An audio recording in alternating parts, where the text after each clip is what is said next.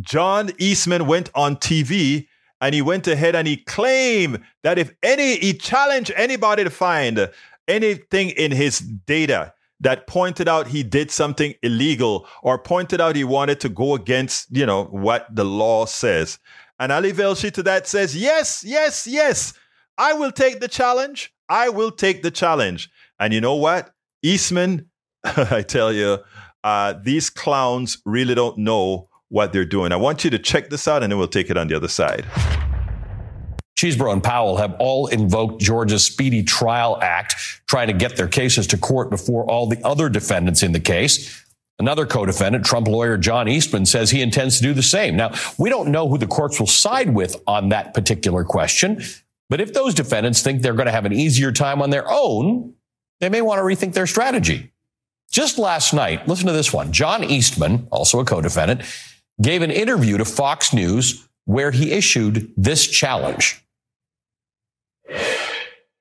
On the RICO side of the Fulton County case, um, that that would require findings of bad faith. That would have to be you all basically agreeing implicitly, explicitly that y'all knew that this was all phony. And to that, you say. Well, uh, they've got all the evidence. They've got all my emails. My phone was seized over a year ago, so they've got all that stuff as well. And I challenge them to find a single email or communication that supports that uh, implausible theory. Challenge accepted.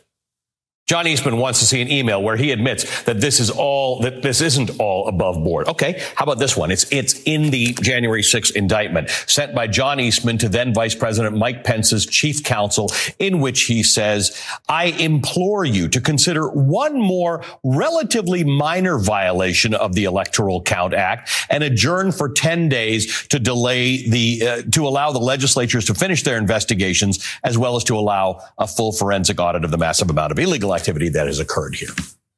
Okay. Okay. How about this one where he tells Rudy Giuliani, I've decided that I should be put on the pardon list if that's still in the works.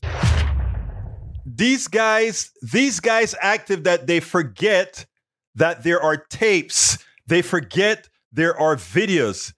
You really wonder why they don't think critically. Oh, it's because they don't believe in critical thinking we spend a lot of time deconstructing the news trying to trying to parse it into a form that everybody can understand. We try to find those little nitpicks where uh, it goes it flies above the fray etc if you really like these videos that we do i want to ask a big favor. Please go ahead number one subscribe to our channel and number two please join if you can. Thank you so kindly for watching. Keep watching. Please remember to share. We must populate the entire internet with our progressive message, a message that we know is what most Americans say that they want. So help us, please join.